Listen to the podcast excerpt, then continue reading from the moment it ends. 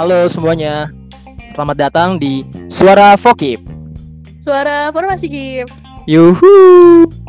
Jadi, Suara Fokip ini merupakan podcast yang dibuat oleh Formasi Kip yang membahas seputar Formasi Kip dan juga prestasi-prestasi dari mahasiswa kebidik-misian yang ada di UPN Veteran Jakarta ini. Oh iya, sebelumnya perkenalkan Nama gue Haris dari Fakultas Teknik 2019 Jurusan Teknik Industri. Kali ini gue nggak sendirian nih. Gue bersama temen gue yaitu Halo. Halo semua, kenalin nih gue Astin dari program studi S1 Ilmu Politik Angkatan 2019 sama kayak Haris juga. Halo semua, salam kenal di Halo Astin, apa kabar Tin? Alhamdulillah baik. Haris gimana nih? Alhamdulillah, baik baik baik Kabar baik buat kita semua Oh iya, ngomong-ngomong malam ini kita bakal ada apa nih Tin kira-kira Tin? Kalau misalnya kalau misalnya malam ini tuh kita tuh bakal ngebahas sesuatu yang menarik ya terkait dengan eh, UKM yang dikenal juga oleh masyarakat-masyarakat UPN yaitu bernama Formasi yaitu Forum Mahasiswa Bidik Misi nih. Uh, formasi Oh, formasi KIP atau formasi nih Tin? Jangan salah Oh iya kan sudah sudah berubah ya. Iya, mungkin nanti lebih jelas sih kita tanya langsung kali ya sama narasumber kita nih. Boleh, Kebetulan boleh. kita kedatangan dua narasumber nih. Iya nih, bahkan ya dua, narasumber, dua narasumber ini merupakan narasumber yang sangat menarik. Wah, siapa ya kira-kira ya? Kalau gitu langsung aja kali ya, Tin. Kita panggil kedua narasumbernya. Oke, ayo kakak-kakak mana nih? Halo semuanya, kakak-kakak. Halo, Halo, Ya mungkin buat kakak-kakak boleh nih diperkenalkan secara mendetail dari siapa dulu nih? dari Boleh dari kamu aja. dari kamu aja, Mas. Kamu aja, Mas. Oke. Oke dari dari gua dulu ya, perkenalkan diri. Oke, eh, selamat malam teman-teman semua. Kenalin gua Aditya Nur Ahya. Di sini dari gua dari S1 Sistem Informasi 2019. Gua eh, di sini sebagai ketua umum dari Formasi KIP UPN Veteran Jakarta. Dan gue nggak sendiri, ada teman salam kenal Mas Adit. ya salam kenal Mas Haris, Basti. Salam kenal juga. Dan gue juga nggak sendiri nih, gue juga ditemenin sama wakil gue. Silakan wakil gue perkenalkan diri. halo. Halo, halo. Kenalin nama gue Riko Fajarovianti. Gue temannya Astin nih dari prodi S1 Ilmu Politik. Terus gue di Formasi KIP ini menjadi partnernya Adit sebagai wakilnya dia. Salam kenal semua. Halo, salam Halo, salam kenal Mbak Erika. BTW, partner apa nih Mbak? Partner dalam kehidupan apa dalam Aduh, jangan deh, jangan jangan. Partner organisasi lah. Oh, organisasi. Organisasi. Kayaknya kita ini ya, eh apa ya sih ya? Udah lama gitu nggak ketemu-temu secara langsung karena kita kan daring melulu nih.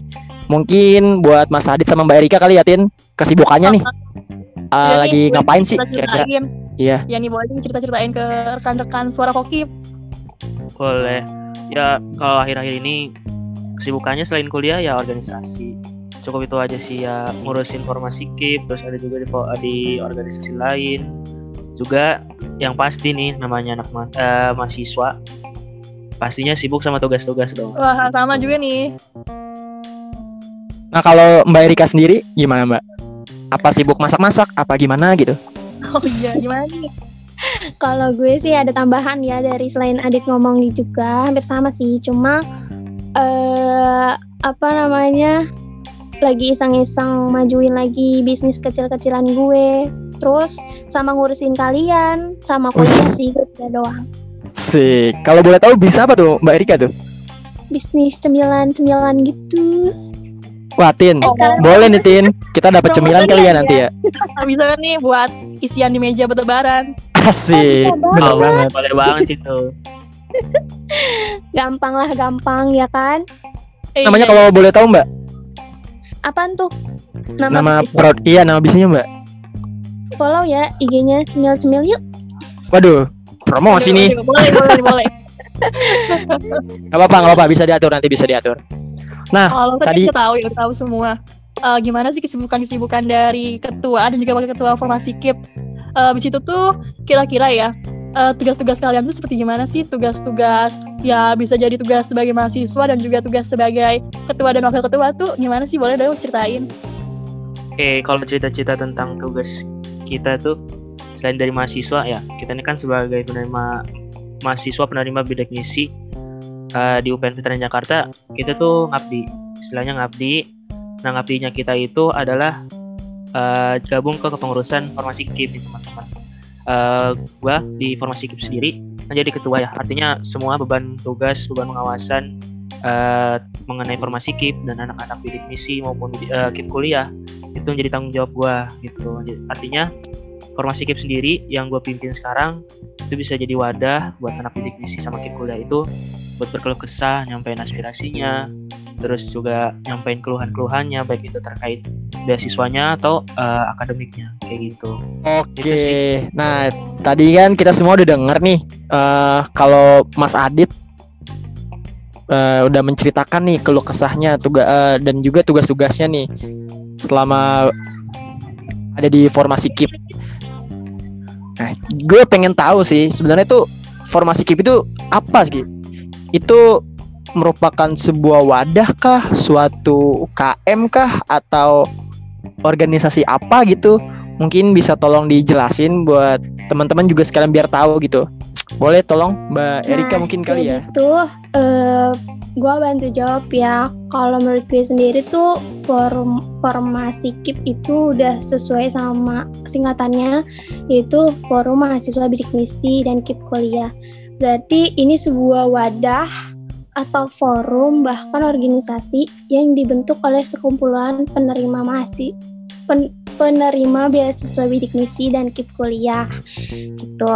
Nah, jadi tuh eh, kita tuh bertujuan atau ingin menjadikan formasi KIP ini sebuah rumah gitu. Kayak eh, semua mahasiswa penerima bidik misi dan KIP kuliah ini bisa bermain di mana aja, eh, dia mengembangkan bakat dan minatnya gitu. Tapi dia harus balik lagi ke kita gitu, karena kita tuh juga bersifat eh, kekeluargaan kayak gitu. Terus kita juga selalu menampung aspirasi mereka seperti yang tadi Adit bilang. Terus kita juga eh, mewadahi mereka untuk mengembangkan minat dan bakat mereka. pembahasan terkait UKM formasi KIP ini. Oh iya tadi kan dijelasin ya sama Kak Eri sama Mbak Erika. Iya. kalau Apa tuh Tin? Oh iya kalau misalnya di formasi KIP juga ada yang namanya pemberdayaan mahasiswa gitu. Nah, Hmm. kira-kira tuh untuk kayak memberdayain sebuah mahasiswa bidik misi, apakah dibutuhin divisi-divisi ya, Kak? Boleh nih.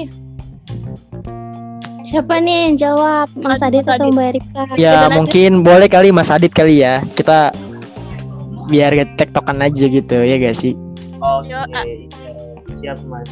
Oke mantap. Eh, kalau menjawab dari pertanyaan yang Mbak Astin tadi ya, kita nih ngejalin organisasi kan pasti punya yang namanya bagian-bagian tertentu. Dan juga kan karena tujuan dari kita itu kan salah satu yang tadi Mbak Astin sebutin, kita itu memberdayakan eh, mahasiswa penerima bidik misi dan KIP kuliah. Mm. Nah, di formasi KIP sendiri, eh, gua dan Mbak Erika itu dibantu sama teman-teman pengurus yang lain nih. Ada eh, dibagi da- jadi lima divisi. Wah kalau boleh tahu Nah, ada yang- divisi apa aja tuh Mas Adit? Nah, ini gua kasih tahu nih untuk eh, edukasi kalian para pendengar. Sik mantap. Nah, di formasi KIP itu ada saat yang pertama ada divisi PMB. Nah, itu PMB itu pemberdayaan mahasiswa bidik misi dan KIP kuliah. PMBK singkatnya. Nah, di situ mereka eh, tugasnya ya seperti yang singkatannya itu pemberdayaan mereka memberdayakan mahasiswa bidik misi dan KIP kuliah melalui program kerja yang sama-sama kok para pengurus ini kita bergerak kita susun bareng-bareng acaranya kita laksanain gunanya apa? Yang seperti tadi udah Mbak Astin Mbak Erika bilang yaitu buat memberdayakan mahasiswa bidik misi dan kuliah. Itu divisi yang pertama tuh masih ada hmm, tiga tiga lagi divisi Kira-kira apa dan satu apa itu? Empat dong Mas. Kamu tadi kamu tadi bilang lima Mas. Kalau satu udah disebutin berarti empat dong. oh iya betul nah yang yang satu lagi nih selanjutnya yang kedua ada namanya Adkesma Adkesma ya. Nah, Adkesma itu Ya, Adkesma panjangannya advokasi dan kesejahteraan mahasiswa. Waduh. Nah, gunanya tujuan banget dari ya bahasanya. Iya bener banget. Betul. Eh, sesuai namanya nih, Adkesma Advokasi dan Kesejahteraan Mahasiswa. Nah, Adkesma ini bertujuan buat nampung aspirasi teman-teman eh, mahasiswa bidik misi dan kip kuliah. Eh, nantinya dari divisi Adkesma ini juga bisa diteruskan nih ke pengelola kebidik misian dan kip kuliah di UPN Veteran Jakarta. Nah, makanya tujuan teman-teman divisi Adkesma itu salah satunya kayak gitu. Terus ada nih yang ketiga, eh, divisi ekotif. Nah, Oke, Ekotif kotif. kepanjangannya Ekonomi- eko- ekonomi kreatif. Iya betul ekonomi kreatif. Eh, kita tahu tahu sendiri kan ya kita ini di era revolusi industri eh, 4.0 lah. Kita dituntut untuk eh, lebih kreatif, lebih eh, harus bisa berevolusi. Kita harus bisa berinovasi lebih eh, jauh lagi ke depannya ya kan untuk bisa bersaing. Nah makanya kita ada yang namanya divisi ekotif. Nah, eh, salah satu tujuan dari divisi ekotif ini kita juga harus bisa bentuk wirausaha atau istilahnya kita ini eh, apa ya? Kita bisa berusaha, maksudnya berusaha dalam artian kita bisa berbisnis dan lain sebagainya. Dan melalui divisi ini eh, sebagai sarana atau mungkin yang handle lah untuk bagian ekonomi eh, dari formasi KIP itu sendiri kayak gitu. Oh, jadi mungkin ini kali ya Mas Adit ke- buat yang ekotif ini tuh jadi dia kayak taruhlah gitu kayak pencari duit kali ya. Lebih sederhananya gitu bahasanya. Bagian iya. finansial. Ya, iya benar finansial. Finansialnya itu. Jadi, Makasih loh Mbak Astin. Untuk kita sebagai pendukung keberlangsungan formasi KIP itu salah satu Bener banget. Dan- Bener-bener. bukan terbatas eh, dalam internal juga tapi ekotif ini juga eh, bisa mewadahi teman-teman mahasiswa bidik misi dan kip kuliah yang mungkin punya usaha atau eh, bisnis yang kecil-kecilan lah itu nanti bisa kita bantu melalui divisi kita ini kayak gitu Oh jadi eh, oh iya menarik nih. Kalau misalkan tadi Mas Adit ngomong membantu yang mempunyai usaha nih dari mahasiswa bidik misi KIP. Tadi kan Mbak Erika bilang Ya kan, ya kan Mbak Astin ya. Tadi kan kalau nggak salah nih Mbak Erika Mbak bilang dia punya usaha kecil-kecilan tuh. Nah, mungkin dari teman-teman ekotif gimana tuh terhadap usahanya Mbak Erika nih? Mungkin bisa tolong dijelaskan gitu. Nah, kalau dari divisi ekotif sendiri nih, kalau lihat dari eh, salah satu eh, pengurus formasi KIP itu wakil kita sendiri kan Mbak Erika. Tadi udah eh, dia udah ngasih tahu dan cerita sharing kalau dia juga punya usaha kecil-kecilan gitu kan. Nah, contohnya kayak gitu tuh. Yang kayak gitu bisa nih melalui divisi ekotif kita kita bantu buat eh, memperbesar usahanya atau istilahnya kita bantu buat eh, marketing atau yang sebagainya yang apa pun yang kita bisa bantukan untuk kesuksesan eh, usahanya itu kayak gitu. Wow. Oh, Kalau wah. misalnya di pemerintah ya bahasanya tuh kayak pemberdayaan UMKM gitu ya kak. Ya mas. Wih, Ya bisa jadi tinggi kayak banget bahasamu. Nah, kalau kita kan di kalangan mahasiswa bidik misi dan kip kuliah. Jadi lebih friendly lah bahasanya. Oke. Oke. Menarik banget ya mas. Iya betul banget nih Mbak Astin. Itu itu baru berapa tuh berarti? Baru ada tiga ya? Ya tiga. Coba tadi tadi tadi yang pertama kan ada PMBK. PMBK ya, PMBK. Yang kedua itu tadi ada Adkesma. Yang ketiga Ekotif ya. Hmm. Nah, Yang apalagi tuh dua lagi tuh. Yang keempat itu ada namanya Medco, Media Informasi. Wih, Nah ini bagi teman-teman pendengar nih yang sering hilir mudik ke Instagramnya Formasi Kip. Nah itu orang-orang di belakang eh, informasi-informasi yang kalian terima melalui Instagram, Line dan media sosial yang lainnya. Nah itu eh, orang-orang yang ada di belakang itu semua adalah orang-orang yang ada di semua ini. kita. Hilir mudik di Instagram kita selalu eh, nge-stalking IG Instagram kita itu.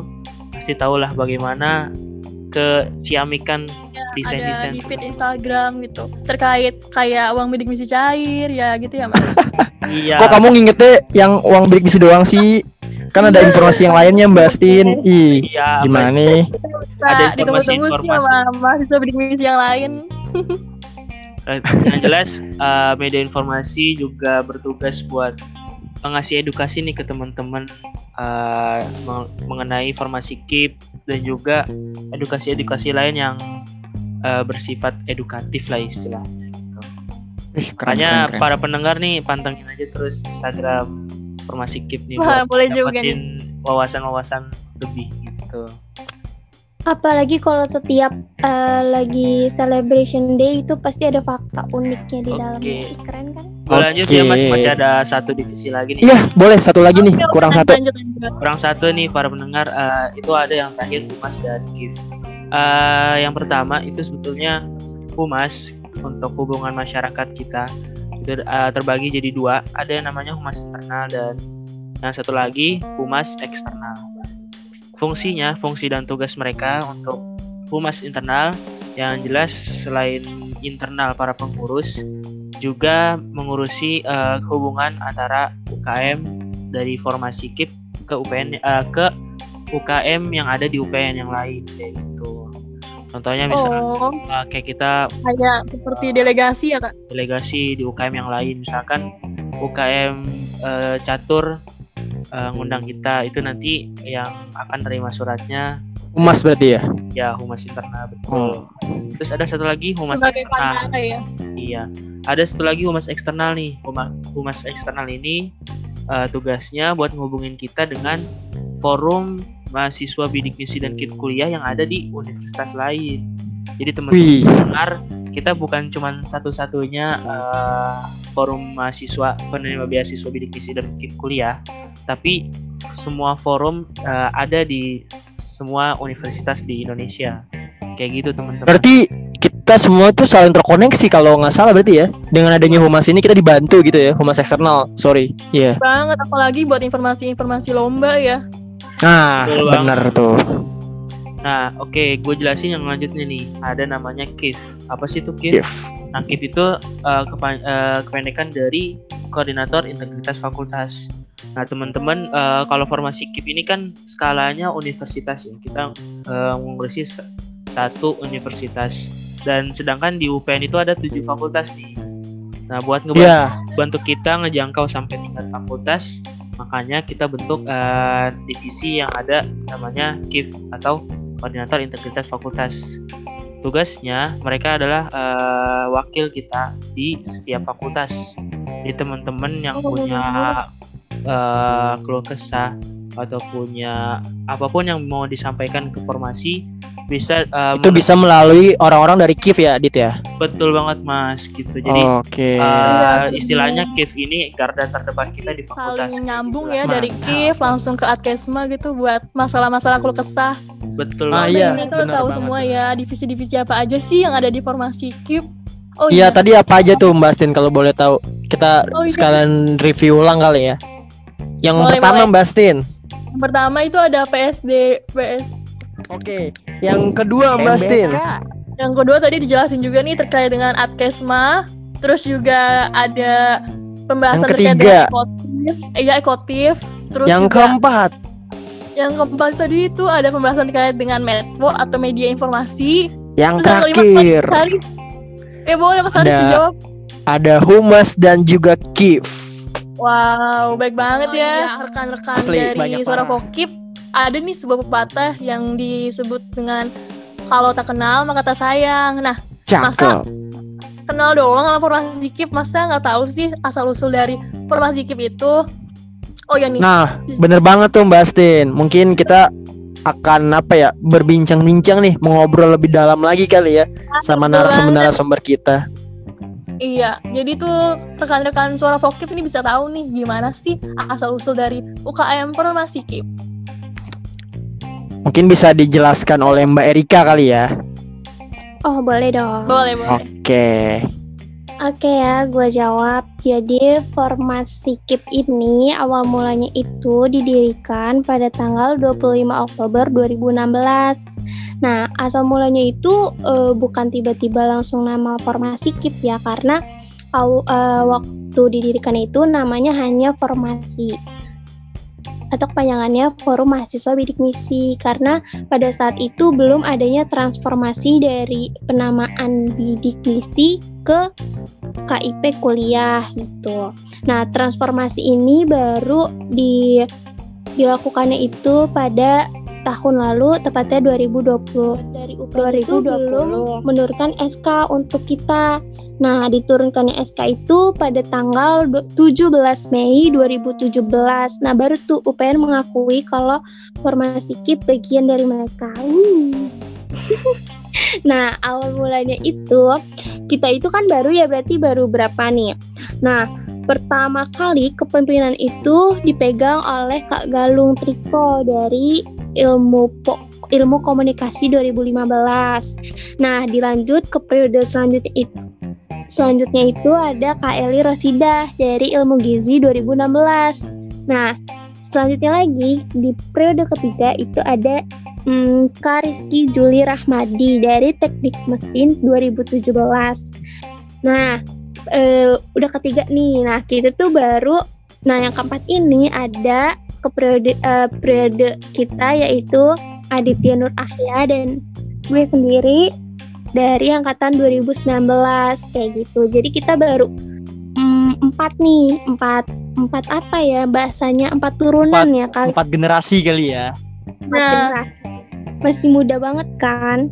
Tuh. BTW tadi nggak salah denger itu ya. Kita 2019 berarti ya. Pertama kali yang diketuain sama angkatan 2019 berarti ya kalau formasi ini. Iya, Iya, baru banget. Iya, Wah, keren betul. sih, keren keren keren keren. Dan yang menjawab itu Mas Adit ya. Wah, keren banget Ih, sih. dan kita dan kita sekarang nih lagi ngomong sama mereka berdua ya gak sih, Tin? Iya dong. Ayo. Waduh, keren keren. Go. Nah, tadi kan Mbak Erika udah ngejelasin nih kalau misalkan tuh formasi ini tuh baru berdiri nih, teman-teman semuanya. Ah, mungkin eh, gue pengen tahu aja sih dari kalian berdua kali ya.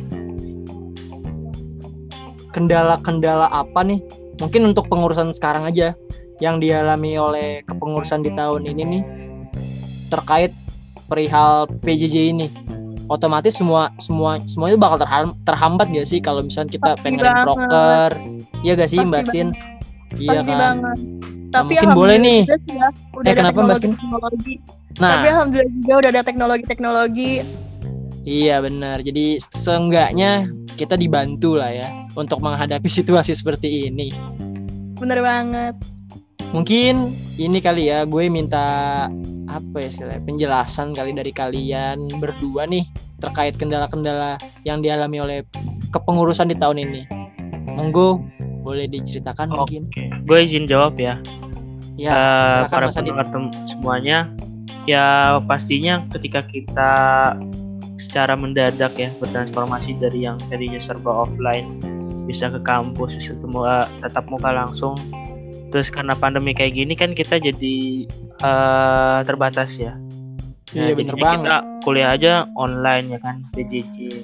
Artinya kita juga nggak bisa tetap muka langsung nih. Makanya dari situ pastinya setiap organisasi organisasi itu punya kendala masing-masing. Nah, eh, bagi kita formasi KIP sendiri, kendala itu eh, sebetulnya salah satu yang eh, kalau bisa dibilang menghambat enggak ya. Karena kita juga punya teknologi, kita bisa berkembang.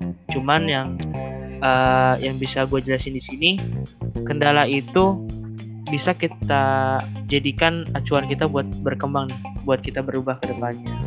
Nah, setuju gue setuju. teman-teman eh, kendala kita kan saat ini kita nggak bisa tetap muka langsung kan. Untuk itu kita gunain nih teknologi kita buat eh, berkembang lagi. Kita bisa gunain Zoom kita bisa gunain Google Meet buat acara-acara kita.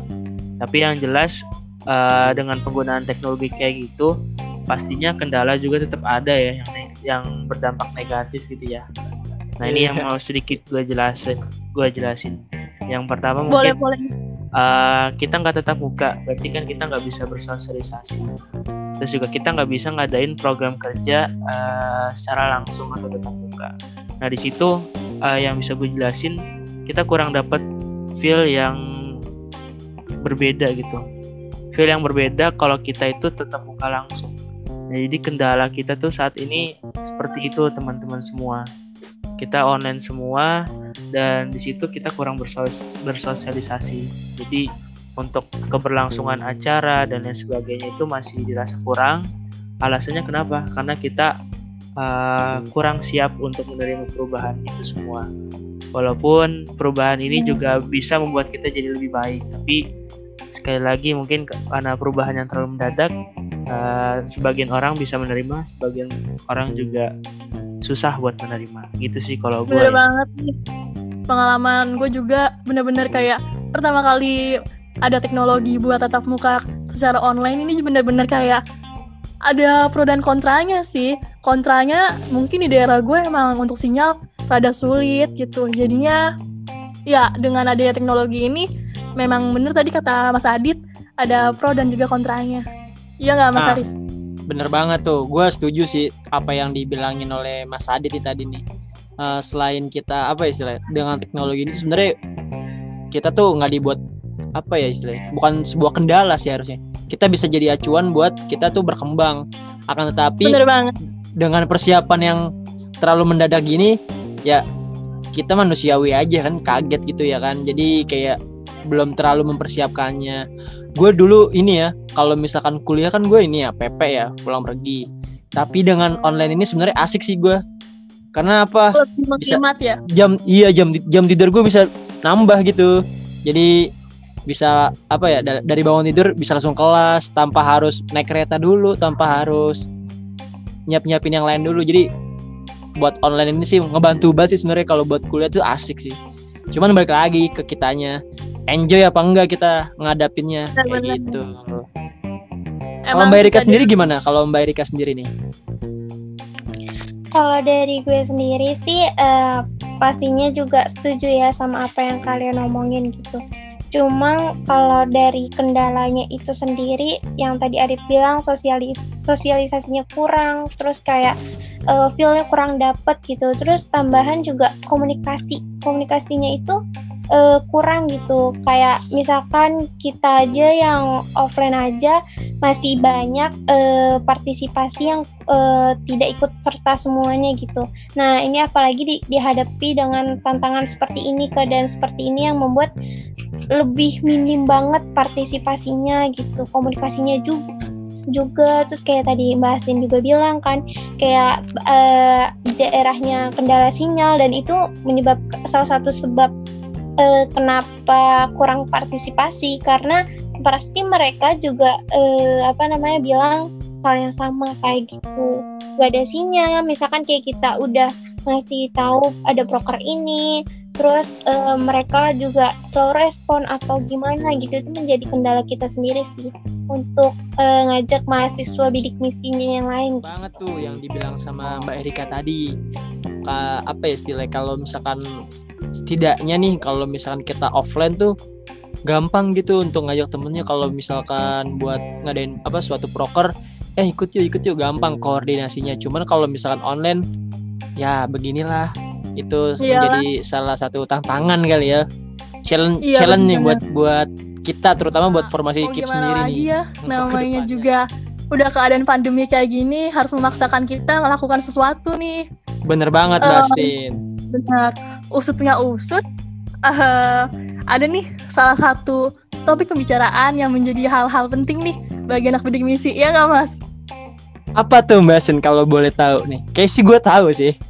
Hmm, apa lagi nih apa lagi nih yang paling dinantikan oleh anak-anak bidik misi setiap setiap awal-awal semester yaitu terkait dengan duitnya ya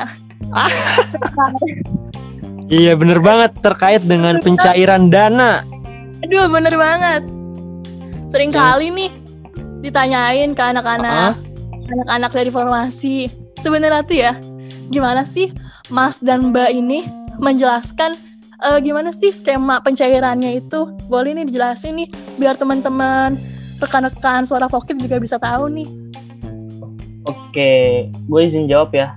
Nah, ini pasti ya boleh Mas Adit.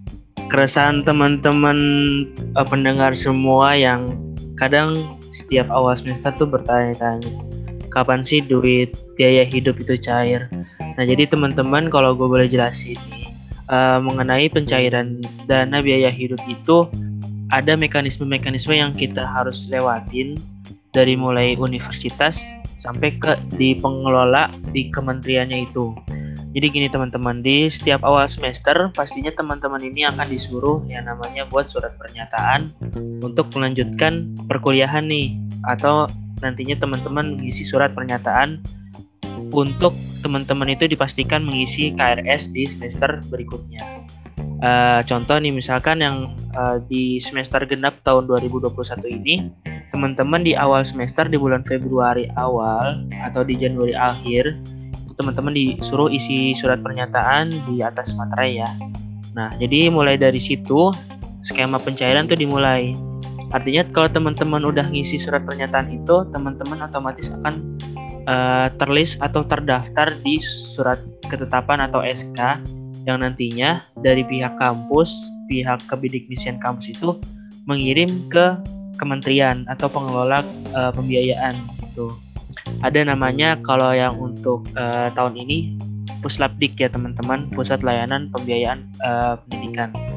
Nah itu dari uh, SK yang dikirim itu nanti uh, akan dikirim ke pusat. Nah di pusat itu untuk prosesnya sendiri kurang lebih uh, dua minggu sampai empat minggu teman-teman semua. Tapi kembali lagi di sini uh, pihak universitas khususnya UPN Veteran Jakarta ini akan cepat untuk mengirimkan surat SK-nya itu atau enggak. Nah, jadi tergantung lagi pada kecepatan kita uh, menyelesaikan administrasi di di kampus Berarti kita ini.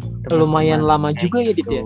4 sampai berapa minggu tuh ada itu? Iya, tapi sebetulnya uh, proses itu nggak akan uh, sebegitu lamanya kalau misalkan dari administrasi kita Oh, sendiri nih teman-teman dari mulai kita nih individu uh, individu masing-masing penerima beasiswa bidik misi dan kit kuliahnya kalau kita aware sama uh, pihak kampus kita uh, terus komunikasi nah itu akan bisa menghasilkan uh, skema yang cepat dari kampus kita sendiri Oke, Gitu, kerjasama teman-teman. ya antara mahasiswa penerima bidik misi dengan formasi kayak formasi KIP sendiri ya gitu ya Mas Adit. Iya betul. Jadi kalau kitanya eh, bisa cepat tanggap dari informasi dan eh, menyelesaikan apa yang pihak kampus minta, kita juga akan cepat teman-teman. Tapi eh, di sini kembali lagi, eh, artinya kalau proses birokrasi itu kan kita nggak ada yang tahu pastinya kayak, kayak gimana teman-teman.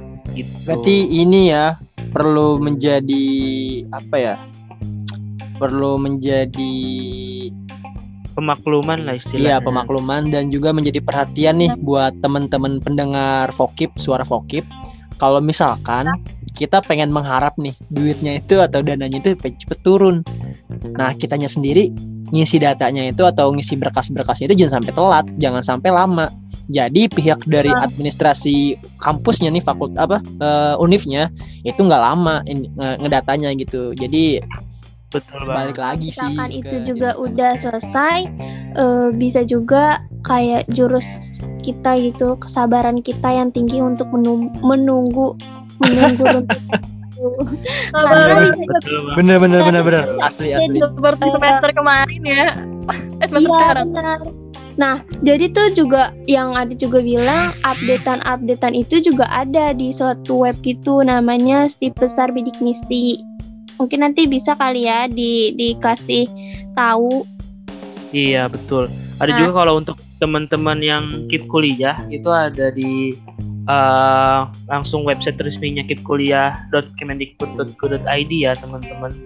Kayak Wow, gitu. Jadi di situ kita harus ada pemakluman tersendiri dan memang eh, walaupun kita kadang telat atau bagaimanapun eh, nanti ada sesuatu terjadi, kita di formasi KIP itu siap untuk membantu kalian untuk eh, kalian bisa bertanya-tanya ke kita ada apakah karena apa mungkin pencairannya sudah selesai atau enggak gitu mereka kalian para pendengar bisa langsung datang ke kita nih eh, melalui teman-teman kita baik itu yang ada di fakultas eh, atau langsung ke eh, ke gua juga apa apa Mungkin apa ya pesan-pesan kali ya Mbak Astin dari masing-masing narasumber dari Mas Iya. Adit, dari Mbak Erika buat teman-teman formasi KIP yang lainnya nih untuk eh, Boleh nih pesan-pesan singkat.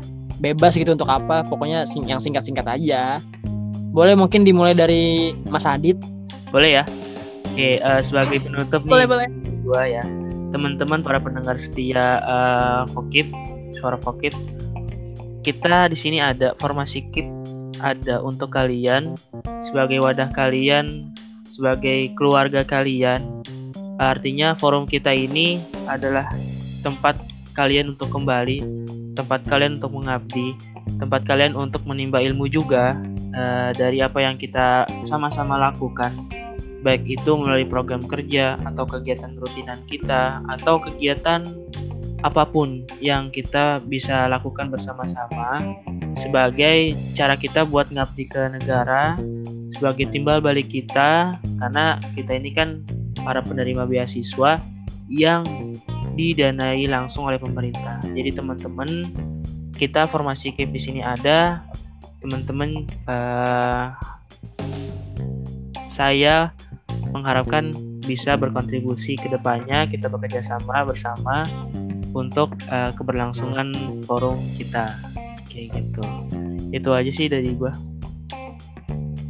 Oke, terima kasih Mas Adit. Mungkin buat eh dari Mbak Erika bisa langsung silakan.